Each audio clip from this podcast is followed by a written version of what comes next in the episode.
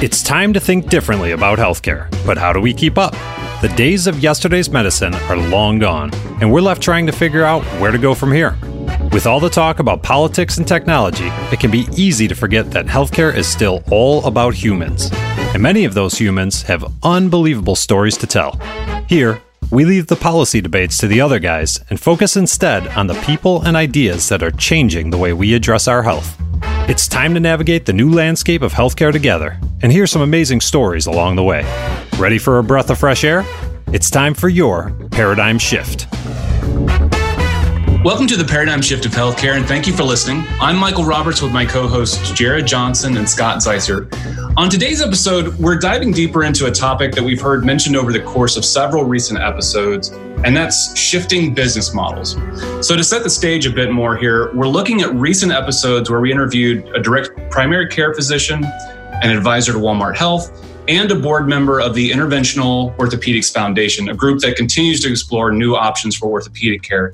In each of these cases, everybody started with a new approach to patient care. That was the core of this model, but then it had to expand outward to actually include the business model itself, to actually start shaping the practices around these ways that they're helping out with their patients. So, guys, let's jump in and just kind of talk about these different folks that we've had the chance to talk to and the way that it's, it's transformed the entire business model of, of what they're trying to approach. One of the things that I think I've been seeing as a a trend that keeps coming up over the past six months has been the consumerism of healthcare. It is something that has been a major force that has required a reaction with all of healthcare in general. And a lot of the people that we talk to, this consumerism is making people think differently. When you think a little bit about Walmart Health, it's wow, man, there's a lot of people that need care that are in remote areas. I mean, this is where Walmart has been trying to really attack this business model.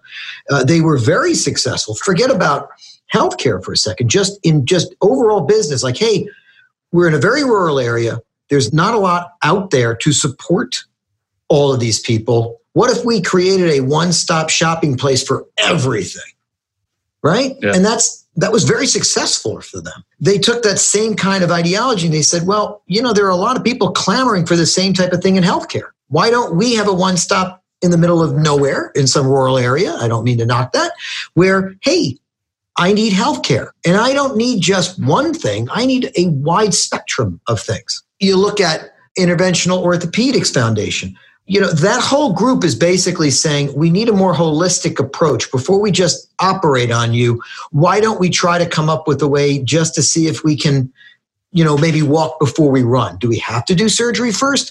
I know that the doc that talked to you guys is a very qualified orthopedic surgeon and has no problem doing orthopedic surgery but she took a step back you know and she said maybe this isn't the right thing to do. Maybe we need to look at this from a bigger picture. And you know, the, the same goes in terms of the consumerism of healthcare and uh, the direct primary care physician, which was really interesting, where the doc again saw this a primary care practitioner who said, you know, this is crazy. How am I going to come up with a way to make a living and take great care of my patients? And he had to change the entire paradigm. You know, it wasn't just simply saying, oh, I'm going to take a more holistic approach. He was basically saying, like, you know what? I'm going to change the entire model and I'm going to absorb the risk yeah. associated with that. Yeah, I think that's that's something we saw with and Scott and I, you and I were talking about this before the show, but like the whole concept of risk on the practice, risk on the doctor, like all of these groups are stepping up and taking as they seek to take on more of the patient's needs, thinking of this from a holistic standpoint, there is more risk that they're taking on at the same time. Yeah, you know, without a doubt, when you talk about orthopedic surgeons, they talk quite a bit about bundled payments. You know, basically this concept of one payment for a particular procedure. It will allow for more transparency in price, which is something that a lot of consumers of healthcare patients are clamoring for. But there is risk there what if they do need to come back for more? What if there is an unforeseen circumstance? Forget about not doing something right. I'm not talking about a malpractice situation. That's the furthest thing from what I'm saying. It's like, look, when you do surgery on somebody, it's not so simple. There's a lot of things that come up. It may have to do with the overall health of the patient. It may have to do with just something that is an outlier. There's a variety of different reasons that come into play here. And that risk, to your point, Michael, is being taken up by uh, the practice, by the surgeon it's interesting. I think sometimes I'm I'm almost like too obsessed with innovating in healthcare, right? And hopefully it's a, a, healthy obsession, but I do I think about it a lot. I, I research it a lot. And one thing I look at all the time, almost on a daily basis, is why some are innovating in healthcare and why some aren't you know what's holding back some in the past and what's leading others into the future right? And i i wonder you know what are those underlying conditions that are causing some to try new things? And when you talk about a new business model where this isn't just a hey i'm going to youtube how to do this you know like i'm doing a, a home repair where I can just YouTube how to do something. I'm not I'm not the world's best handyman. I I try a few things, but I'm okay. moder- moderately competent. Let's just say that. And I'll put myself at incompetent, but go ahead. There we go. There we go. Well, then we might be doing the same thing. We might be YouTubing something and seeing uh, if it works that way, and we can figure something out because somebody just walks me through it. Well, these shifting business models are are a lot more complex than that. Obviously, we're not just able to follow some exact prescribed roadmap that somebody else has done. And I think, you know, one reason I guess I wonder why some are innovating and some aren't does it have to do with the biases that we come to the table with obviously there are those who started a practice with so one thing in mind and then as everything has shifted around them the last thing you want to do is is kind of let go of the reasons they started the practice the way they set up their original business model. They don't want to have to change like we as humans right. don't don't don't want to have to change at all. And so automatically when you open yourself up to changing your business model even slightly you have to overcome some initial like human bias against change. And i i wonder if it's just different degrees of uh, being able to overcome that that leads some to innovate and some don't. I really think that there's a lot to be said for where you're going on this. Essentially change is difficult.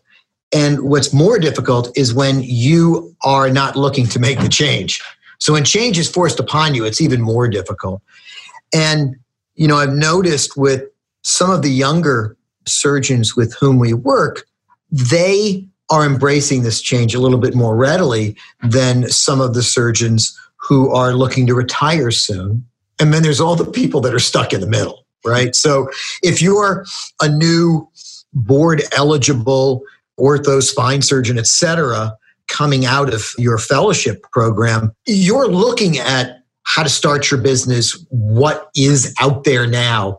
And so it's not that crazy for you to start thinking about these different things. The pediatrician from uh, Texas, Justin Smith, who basically said, You know, I'm new at this, but doesn't it make sense to use social media to start explaining what I'm doing? Right. And everybody else said, You're crazy. But as he started proving that, and this is one thing that I'm very hopeful about, more and more people adopted it. So there are a lot of people that are, quote, stuck in the middle that don't want to change or are afraid to change. But I am optimistic that as some of these concepts are being proven to work, a lot of doctors and surgeons continually and constantly, from an education perspective, a medical education perspective, are required, thank goodness, to do continuing medical education. It's a big reason why they go to a lot of courses and, and why they stay on top of their game. They have to stay on top of their game. They have to continue to do this. I think that the business side is something that they're going to have to look at on a regular basis. There may even be courses about it. I don't know if it'll be like continuing medical education where there's actual units being provided where you keep track, but I do think that the National Association of Spine Surgeons, the American Academy of Orthopedic Surgeons, the American Association of Orthopedic Executives, all of these major groups are going to have to start incorporating the business side. How do we take better care of our patients while we somehow can make sure that everybody's earning a living, right? Yeah, absolutely. You know, there's a couple interesting points I was thinking through. Like we had Britt Barrett on the show, and he brought up the concept of how practices, some of the small practices in particular, are the ones that are able to transition more easily. They can jump out and do new and innovative things without having to have the entirety of a hospital or the entirety of a health care system that they're trying to you know switch. It's that kind of small boat versus you know the, the big you know cruise liner that's trying to, to trying to turn. So i think that's an interesting thing where here are some groups that can take some risks that can make some changes to their business model without having to take on as much stress. The other thing too and this is something that you know you and i have talked about for sure is this whole concept of you know intrapreneurial versus entrepreneurial. Right. And you've got the groups that are out there, you know, to make a major change is going to be a very expensive risk for them. They're going to have to really put a lot in. But, you know, somebody like Dr. Smith, here's somebody that's within the, you know, quote, safety net of a healthcare system. And it doesn't have to be that the entirety of his practice turns upside down. It's, hey, I'm going to try this new idea and I think I can prove this out and make this work within this healthcare system. So it doesn't have to be this all or nothing. I'm going to risk everything to, to make this change. But it is happening, and we are seeing some of these changes happening. And I think that it really does provide some really interesting opportunities to the groups that are willing to get out there and just try these new models. But it leads to two questions for you know that I think of would be one, if you're not one of these groups that's right. on the front line, what can these groups learn from these new business models. You know what can they incorporate? What can they do within the confines that they're at? And then the second question would be so first is what can we learn? And then the second is how should these other groups in healthcare be interacting with these trailblazers with these people that are willing to take the risks? There's obviously like a huge difference in interacting with somebody like dr demers that's got her own practice that she's you know the, the board member of the uh, of the iof the interventional orthopedics foundation somebody like Dr. Farnsworth, here's, you know, another small practice. That's one type of interaction versus Walmart Health. Right. You know, which is a completely other different interaction. So, first question is what can other groups learn from these groups that are out there trailblazing? And then the second is how do they interact with those trailblazers? It's a very similar one thing that I would say that could be the starting point for both of those questions in terms of the answer would be be open minded. We tend to essentially poo poo, you know, disown these changes very quickly. You talk about Dr. Farnsworth, who essentially said, Hey, I'm going to change everything. If you haven't heard that podcast, it was really interesting. And Dr. Farnsworth is a primary care provider that basically said, Hey, you're going to pay me a fee. And as part of that fee, you're going to get the following services. And I'll accept some of the risks involved to do that. And it seemed like a great model. As a patient, as a prospective patient, I started listening to it going, wow, I need to find somebody like him. And if you are a primary care provider, I think looking at all of these different models and saying, hey, I get it. I'm kind of comfortable with where I am right now and I don't want to make a change, but what's working well for you? What's not working well for you? What type of things that you thought were going to work really well or not really, you know, that, that you didn't even think about when you first started this process that you're now thinking about? One of the things uh, I make this joke all the time with a lot of our customers when they call me when they're talking about marketing is like you know you never want to hear from your lawyer or your doctor the following statement which is essentially wow i've never seen this before. This is interesting. Not you know you don't want to hear that from your doctor. And doctors want to hear that patients excuse me want to hear from their doctors that hey i've seen this. I know how to take care of this. Don't worry. Those same doctors want a system that just works. I mean, most doctors just want to get up and go to work. You know, let me just go see my patients. Now you're making me think about that? Oh, come on. It's like, well, take a deep breath, everybody, because it is changing. I think the one, the best piece of advice I can give everybody listeners, if you are a healthcare provider, is it is changing. It's not a question about whether it's changing or not. The consumerism of healthcare is here. It is changing the way medicine is being practiced, and you need to keep an open mind about how some people are attacking that issue. And then you can make some better decisions on how it would work best for you. Yeah, exactly. Exactly, Scott. The question, Michael, was what can those other groups learn from the groups that are jumping kind of on you know, kind of the these newer business models and kind of the earlier adopters? I think first and foremost, it's learning how they think, learning how they how they embrace change. They don't resist it, I struggle at any point to find anything good that comes from resisting change. It's hmm. just the world we live in. So just knowing that, learning how an earlier adopter communicates within their practice. How do they get buy-in? How do they, if they needed investors, or if they just needed to convince, you know, all the the founding partners, you know, in the in the practice, you know, who all did they need to get buy-in from to make a significant change? There's always almost some kind of investment involved in that. So learning and understanding how they overcame those biases and their inertia, their resistance to change. I think that's definitely a lesson that, that we can all learn from. Another one is, I think, something that's pretty unique in healthcare is that you think about for, for the majority, of course, there's all different types in healthcare, but for the majority, the ones who are practicing clinicians generally tend to have a community mindset they think open source, right? They want to share, they want to connect. That's why there are peer reviewed journals. If everyone just wanted to keep things to themselves and figure out all the best practices and emerging therapies for themselves, there wouldn't be any community. There wouldn't be any means of sharing. Like, why would I need to read a peer reviewed journal?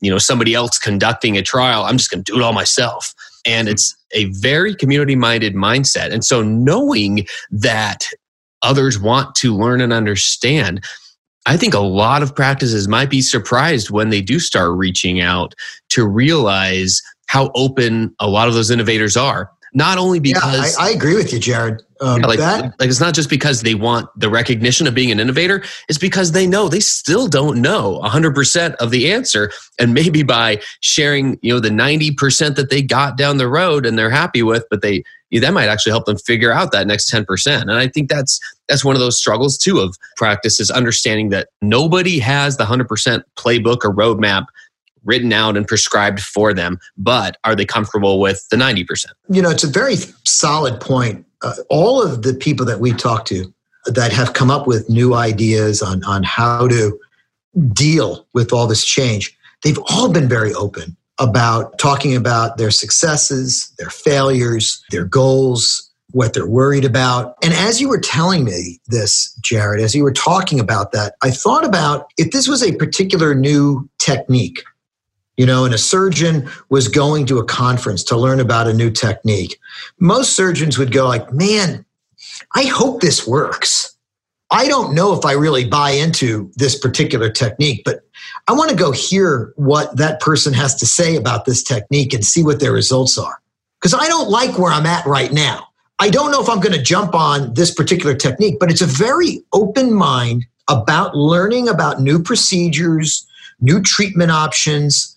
And I think that same type of open mindedness about a new procedure, because medicine changes and improves every day, should be in the back of the head of all providers about how they're delivering healthcare, new business models. I know that a lot of small practices, when I talk to them and you bring up Walmart Health, you at first get this, ah, now they're getting into it. And it's like, yeah, they are, but they're helping a lot of people. And when they start to see that, they go, all right, I see that. How do I work with them? How do I take advantage of that? If you, you know, if you are a secondary care provider, an orthopod or et cetera, then how do you work with Walmart? Right. And they'll talk to you. Um, if you are a primary care provider, hey man, you're right. They're in direct competition with you out there. Are you actually out there? Should you join them? So should you fight them? Should you change your model? All these things come into play. You can't ignore it. I found that really interesting in the, in the conversation that we had about Walmart in particular was Walmart's not here to displace hospitals. It's not here to displace like every other healthcare provider that's out there. It's, it's right. there to fill a, a, need and to fill a gap that we don't have anybody in right now. You know, you think about there's numerous other business entities that are trying to solve these kinds of things outside of healthcare. This is there's still these gaps that yep. where that that level of care and that level of business, you know, opportunity still exists. And so it's interesting if you have this major presence like Walmart Health, which is still very much in the early yeah, early stages, it's two so places, everybody. It's two we're places. not like uh, you know this has invaded the entirety of America, but in either case, there are groups that are out there doing new and interesting things.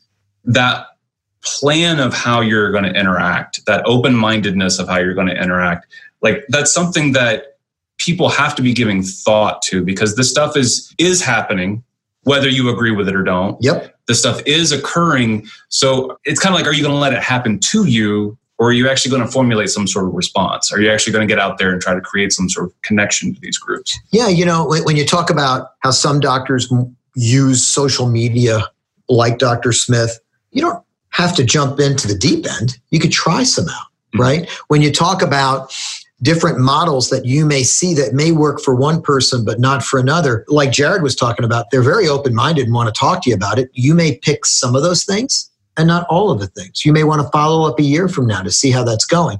Ignoring it, that's the worst thing you can do. Having an open mind, taking a look at what's working for them and what could potentially work for you, what's not working for them, and accordingly, what may not work for you. These are very important things. One of the things that I really liked about the conversations that we got to have with Dr. Demers and with Dr. Farnsworth, both of them talked about we get to spend time with our patients the way that we want to. That's right. We are reimbursed the way that we want to be reimbursed, not by insurance. but so that's the risk. You know, here's this awesome thing that they're getting. They're getting this time with their patients the way that they want it, but it's very much not within the framework of how America does healthcare. And so there is this there's this risk reward, there's this what's the learning capabilities? Can I find time as a practitioner, as a physician, to spend more time with my patients? Maybe so, but what's that going to cost me to do it? Yeah, and, and that's that risk reward conversation that is so important to consider. It's so important to, to be aware of, but the reward part, the ability for both Dr. Demers, uh, Dr. Farnsworth, and so many other doctors that we talk about, it really is about how do I take better care of my patient and spend the time that I want to take care of my patient. You know, uh, Dr. Kirschenbaum who came up with this complex system where he takes more, he takes care of more people than the city of Cleveland, right? In one of the poorest neighborhoods there is. And he came up with a way, and it really started with how do I take better care of these people?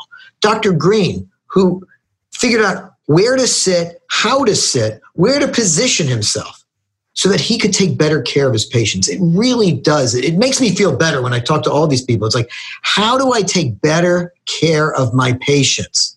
That's the critical thing that's that's it's a great starting point. How risk averse am I? What kind of risks do I want to take? What are my rewards with this? How do I keep an open mind knowing these things? These are critical, critical components. So, Michael, one way to answer your the second question about how should other groups be interacting with trailblazers, such as some of the ones that we've had on this program, would it be fair to say if a listener reached out to you and Scott and wondered if you if they could be put in touch with one of our prior guests. Is that out of bounds for you to for me to speak for you and say uh, you'd probably be willing to do that?